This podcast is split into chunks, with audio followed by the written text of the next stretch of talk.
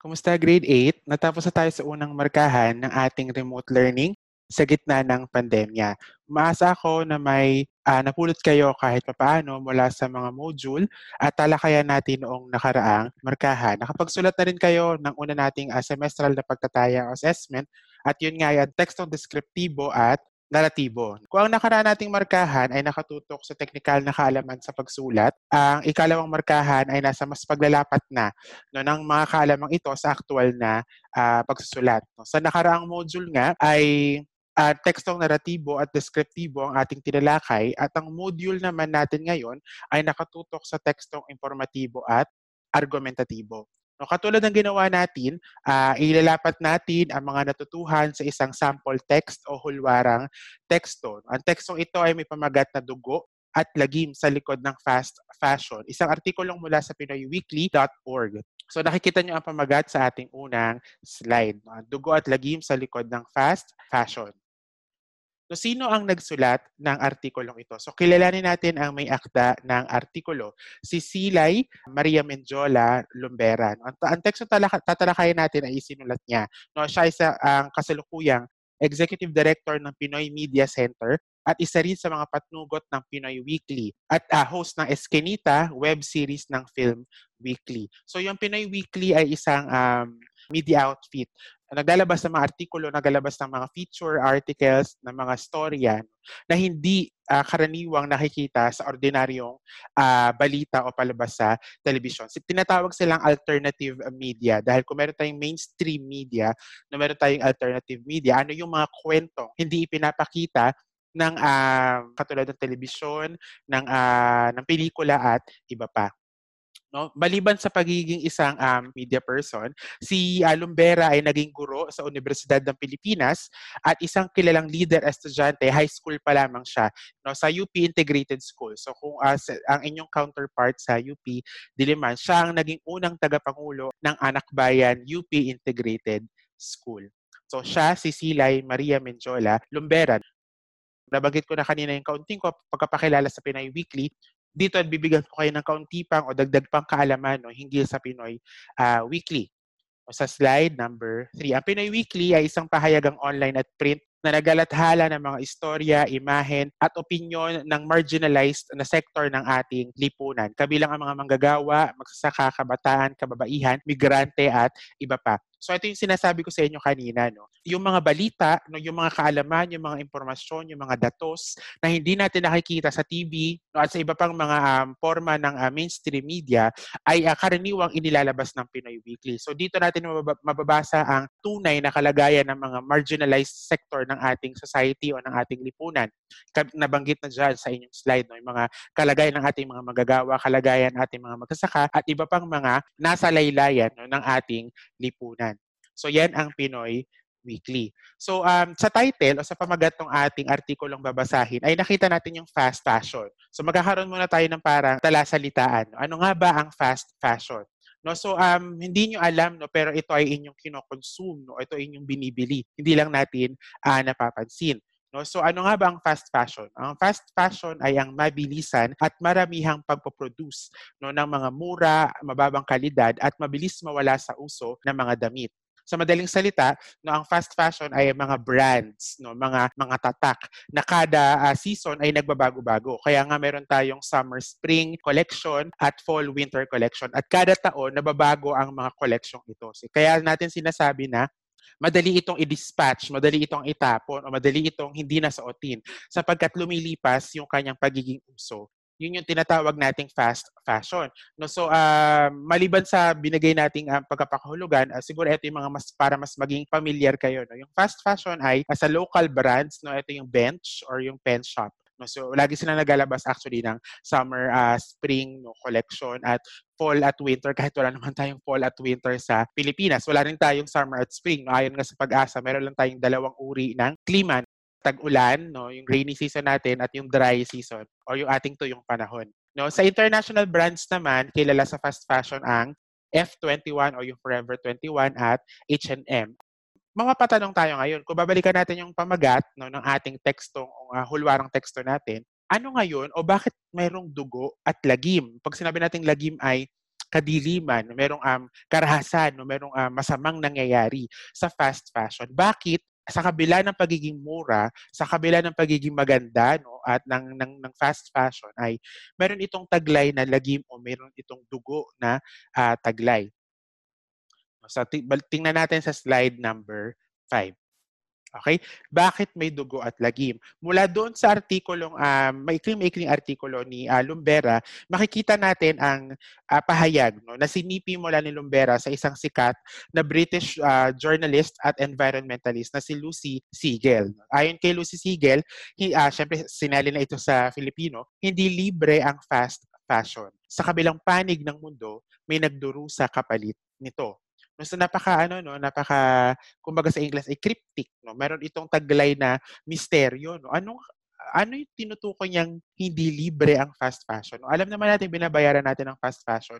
Pero, sa kabila ng pagiging mura nito, no, meron palang nagdurusa, no? Meron palang pangkat ng mga tao o mga individual na nagdurusa kapalit ng pagdadamit natin ng fast fashion. No, kasi sa pagsusuot natin na tinatawag nating fast fashion brands. No, so yan ang ating makikita sa kabuuan ng teksto ni Lumbera. Para kay Siegel, ang bilis ng produksyon ng mga damit ay nagdudulot ng pagdurusa. Hindi sa nagsusuot, syempre tayo, ganda-ganda ng suot ko. No? Ito ay branded international brand. Kundi sa lumilikha at gumagawa nito. So paano? Bibigyan ko kayo ng kaunting idea doon sa nilalaman ng mismong hulwarang teksto natin. No, karaniwan na ang nagpo-produce o lumilikha ng mga damit ng mga international brands katulad ng F21 at ng H&M ay mga developing countries lalo na sa South Asia katulad ng Bangladesh, India at Pakistan. Maliit ang kinikita ng mga magagawa sa ilalim ng fast fashion at hindi ligtas ang lugar na kanilang pinagtatrabahuhan. Mamaya tatalakayin natin yan. Okay? Habang tinatalakay natin yung nilalaman ng dugo at lagim sa likod ng fast fashion ay sisipatin din natin kung ang nakaraang pagtalakay natin doon sa Canal de la Reina ay nakatutok sa pagsipat doon sa ating hulwarang teksto bilang isang tekstong naratibo at tekstong deskriptibo. Na ito naman dugo at lagim sa likod ng fast fashion ay ang tutok natin ay ang pagiging tekstong informatibo niya at tekstong argumentatibo niya. No, so yan ang ating mga sisipatin no, sa hulwarang teksto natin. No? So dumako tayo ngayon sa slide number 7. Doon na tayo sa mismong teksto. Talakay na natin siya. So ano-ano ang titingnan natin sa tekstong hulwara natin no, bilang isang tekstong informatibo. So magbalik muna tayo sa katangian ng isang tekstong informatibo. No, ang tekstong informatibo o naglalahad, tekstong naglalahad, ay uri ng tekstong naglalayong magpaliwanag ng objektibo o objective at walang pagkampi ng may sapat na detalye. No? So narito ang halimbawa, babasahin ko sa inyo. Nasa slide number 7 natin. Tinuturing na fast fashion ang mabilisan at maramihang pagpoproduce ng mga mura, mababang kalidad at mabilis mawalan sa uso ng mga damit. Sa mga bansang gaya ng United States, may malaking pagtangkilik sa mga nabanggit na tatak dahil itinuturing na relatibong mura at abot kamay ang mga hatid nitong produkto.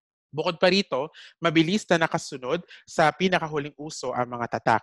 Bagamat sirain at hindi gawa sa dekalidad ng materyales, bagay itong hindi na pinanghihinayangan ng consumer na handa rin itong idispatsa oras na masira o mawala ito sa uso. Kaya nga, malaki ang kinikita ng mga brands, no, ng mga tatak, ng mga kumpanyang nagmamayari o nagpo-produce ang tinatawag nating fast fashion. Bakit? Kada season, ibig sabihin kung ating hahatiin sa 4 ang isang taon, no, may tigtatatlong buwan, ibig sabihin kada 3 buwan no, ay nagre-replenish o nagbabago sila ng collection. So kada 3 months din, bumibili ng bagong damit ang mga consumer dahil yun ang season eh, no? So hindi mo naman pwedeng isuot ang winter clothes sa summer, hindi mo naman pwedeng isuot ang summer clothes sa winter, di ba? So ang mangyayari ay kada 3 buwan, nagpapalit-palit ka ng damit. No? Ikaw bilang consumer ay napipilitan ka, no? Nagkakaroon ka ng tendensiya para i-dispatch siya, itapon, itabi muna no, yung mga binili mong damit no, na nababagay lamang sa isang season upang palitan ito ng panibagong damit na may kaugnayan sa season kung nasaan ka sa kasalukuyan. So yun ang nasa fast fashion. mabilis ang produksyon at mabilis din ang pagkamal na pagkuha nila ng kita mula sa mga consumer. So, yun ay ano lang, pagbibigay ko sa inyo ng idea kung ano nga ba o paano nga ba tumatakbo ang industriya ng fast fashion. Pero bakit natin nasabi na tekstong informatibo ang mga nakikita nating naka-highlight, no, sa kulay pink, no? Or ano ba tong kulay? Lavender or purple? Basta may naka-highlight na sa inyong mga slides, no? So hihimayin natin, no? Himayin natin yung bawat bahagi para makita natin ano nga bang anyo ng paglalahad o anyo ng tekstong informatibo ang ating nakikita, no? Yung una, ang fast fashion ay ang mabilisan at maramihang pagpoproduce ng mga mura, mababang kalidad at mabilis mawala sa uso ng mga damit ay ano? Okay, anong uri kaya siya ng anyo? So balikan natin yung inyong module. Kung ang sagot mo ay pagbibigay ng kahulugan, tama ka. No, bakit? No, sa pahayag na ito, binigyang kahulugan ng ating may akda ang tinatawag nating fast fashion. Na kasi yun ang dapat nating unang-unang gawin, no? Lalo na kapag tayo ay nakikipag-argumento. No? Kapag gusto natin maglatag ng mga argumento, no? Bibigyan muna natin ng kahulugan ang mga bagay-bagay. Lalo na kung ang kinakausap natin ay hindi sapat ang nalalaman hinggil sa kung ano man ang ating pinagtatalunan.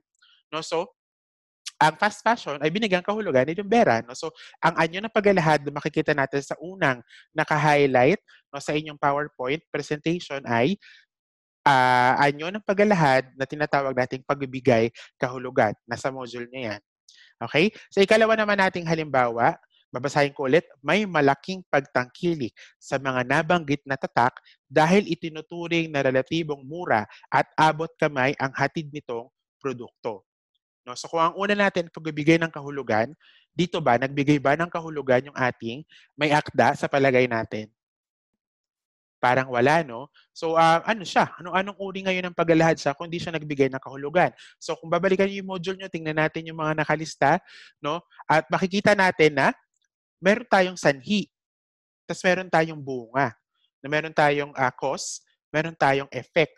No? So, ibig sabihin, ang anyo ng paglalahad na ito ay ang tinatawag nating pagsusuri sa sanhi at bunga o paglalahad sa sanhi at bunga. Bakit? No, makikita natin ay may malaking pagtangkilik sa nabanggit na tatak. So, yun ang ating bunga. Yun ang ating effect. No, ano ang ating cause? Bakit may malaking pagtangkilik sa mga tatak na ito? No, katulad ng mga tatak na nabanggit ko kanina, tatak o brands. No? Dahil sa pagiging mura at abot kamay ng mga produkto. Meron tayong paglalatag ng sanhi at bunga ng cause and effect. So, yun naman ang tinatawag nating pagsusuri ng sanhi at bunga. Okay ba? Nakakasunod ba tayo? Okay. Kaya kinakailangan talaga ay mapanuri kang mabuti sa mga binabasa mong teksto. Kasi baka akala mo nagbibigay siya ng kahulugan, hindi naman pala ay hindi. No? Yung pala ay nagre-reason out na siya.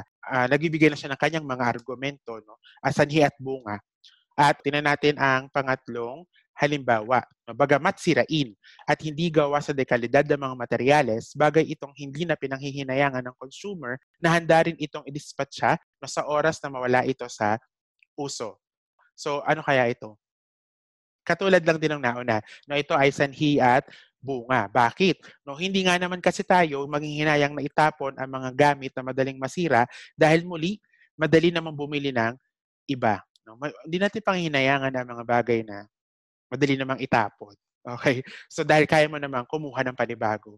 Damit ang pinag-uusapan natin, ha? Damit. Na parang hugot pa. Pero ibig sabihin ay, meron tayong pagsusuri pa rin ng sanhi at bunga dahil meron tayong bunga, no, na hindi tayo nanghihinayang magtapon ng mga gamit. No, bakit? No, ito yung sanhi niya. No, dahil kaya naman nating bumili o abot kamay naman ang mga produktong ito, no, na pinoproduce ang tinatawag nating fast fashion. Okay? Yan ang ating slide number 7. Sa slide number 8, punta tayo. Panibagong mga halimbawa yung ating nakikita. No, babasahin ko sa inyo. malalarawan ang pagdurusang binabanggit ni Siegel sa pagguho ng garment factory na Rana Plaza sa Bangladesh noong 2013. At may kadugtong yan. Nandun naman sa inyong artikulo. Meron naman kayong kopya sa inyong mga module. No? Ganitong-ganito ang nangyari noong 2015 sa Kentex, pabrika ng mga murang tsinela sa Valenzuela na ikinasawi ng 74 na manggagawa na nakulong at natupok ng buhay sa loob ng pagawaan. No? So, tingnan natin mabuti. Kung kanina ay meron tayong pagbibigay ng kahulugan at meron tayong pagsusuri sa sanhi at bunga, ano naman kaya makikita natin sa dalawang halimbawang ito? Mula pa rin doon, no, sa mga halimbawa o anyo ng paglalahad. No, ano kayang anyo ng paglalahad ang nakikita natin sa halimbawang teksto na ito? Okay, ang tamang sagot ay paglalahad ng mga totoong pangyayari. Ibig sabihin, gumagamit, kaya sa teksto informatibo, ano? Kanina, nagbigay ka ng hulugan, nakahulugan, tapos nagbigay ka ng sanhi at bunga. At ito naman, panibagong impormasyon, no? Naglalahad ka ng mga totoong pangyayari, factual events, no? Tulad na lamang ng dalawang halimbawa binanggit ko kanina. No, ang paglalahad ng mga totoong pangyayari na ito ang nagsisilbing proof o patotoo ng ating may akda sa kanyang punto, no? Na may panganib sa paglikha ng fast fashion, tulad ng pagguho ng isang pagawaan sa Bangladesh at pagkasawi ng mahigit 70 manggagawa sa pagawaan ng tsinela sa Valenzuela City. Ito yung punto ng ating tekstong binabasa. Sinasabi sa atin ni Lumbera na mapanganib, no, at hindi ligtas, no, para sa mga manggagawa ang tinatawag nating fast fashion. Kaya siya may dugo at lagim.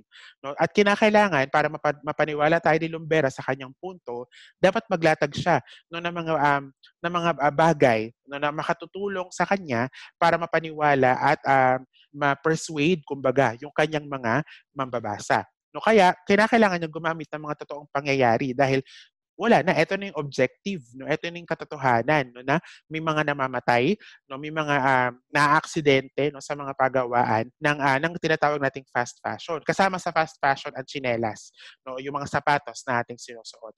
No, kaunting update lang. Alam ba ninyo na napawalang sala yung may-ari ng Kentex Factory kahit natuklasan, no, na hindi maganda ang living conditions ng mga manggagawa sa kanyang pabrika. No, ganyang kasaklap at kalagim ang kalagayan ng ating mga manggagawa. No, nabuhay ka sa paghihirap at mamamatay kang naghihirap at nagdurusa.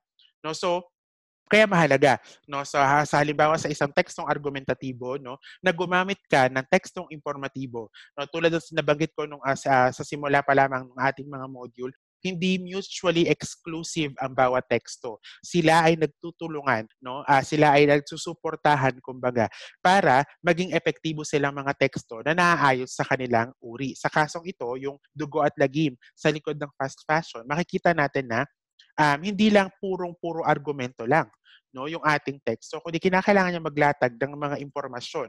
No, kailangan niya gumamit ng tekstong informatibo kahit yung iba pang uri ng teksto para lamang mapatunayan ang kanyang punto. Pero mamaya natin yan pupuntahan.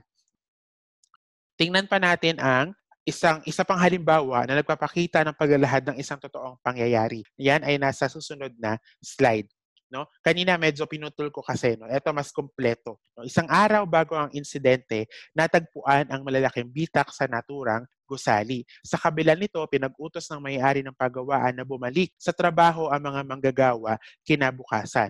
Nabaon ng buhay ang mahigit 1,100 garment workers, karamihan dito kababaihan. Ito naman ay sa kaso ng Bangladesh. No? So dito, unang bahagi ng ating halimbawa, no, may lalarawan ng pagdurusa binabanggit ni Siegel sa pagguho ng garment factory, bla bla bla, ay dito binigyan tayo ng pagpapalalim. Gumamit yung ating may akda na si Lumbera, no, ng tinatawag nating tekstong naratibo. Gumamit siya ng elemento ng tekstong naratibo para mas lalo niyang maipaliwanag sa atin ang kawawang kalagayan ng mga manggagawa sa Bangladesh. No, kanina, meron tayong maikling tekstong informatibo dyan. Tapos, mapapansin mo na parang hindi lang siya nag-i-inform, no? Sa slide number 9 na ito, parang hindi lang siya nag-i-inform.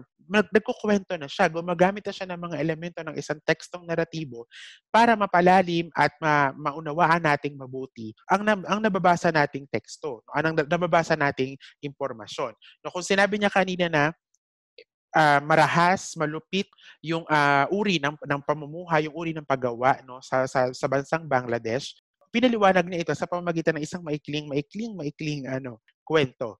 Isang araw bago yung insidente, 'di ba? May natagpo ang malaking bitak, no, sa gusali, no? Pero tuloy pa rin ang trabaho. Pinagtrabaho pa rin niya yung kanyang manggagawa dahilan upang mabaon, no, sa gusali ang mahigit 1,000 mga manggagawa. No? So, meron tayong elemento ng tekstong naratibo. No? Ito yung sinasabi ko sa inyo kanina pa na hindi natin basta-basta parang ikukulong lamang sa mga kahong ito, no, yung iba't ibang uri ng teksto sapagkat nagtutulungan ang bawat isa para maging mga epektibong teksto sila. Halimbawa, ikaw ay magpo-post sa Facebook. Halimbawa, gusto mo magbahagi o mag-share ng iyong karanasan sa isang buong araw. Halimbawa, pikon na pikon ka lang, no, sa isang pangyayari. No? At sasabihin mo, maaari mo sabihin na inis ako sa mga pangyayari, gagamit ka ng tekstong deskriptibo, no, para maipahayag mo ang iyong inis, no, mailarawan mo sa iyong mga mambabasa ang inis. Pero maliban doon, ikukwento mo, no, yung nangyari, bakit ka ganyang inis na inis, bakit ka pikon na pikon sa partikular na araw na ito. No? So maliban sa tekstong deskriptibo, gagamit ka ng tekstong naratibo, magkukwento ka, no? So I think sinasabi ko sa inyo na mahalaga, no, na alam natin ang pagiging ang katangian ng bawat uri ng tekstong ito, no, para makalikha tayo ng isang epektibong komposisyon. So yun yung mga halimbawang bahagi ng hulwarang teksto natin, no, na nagpapakita ng mga katangian ng isang tekstong impormatibo.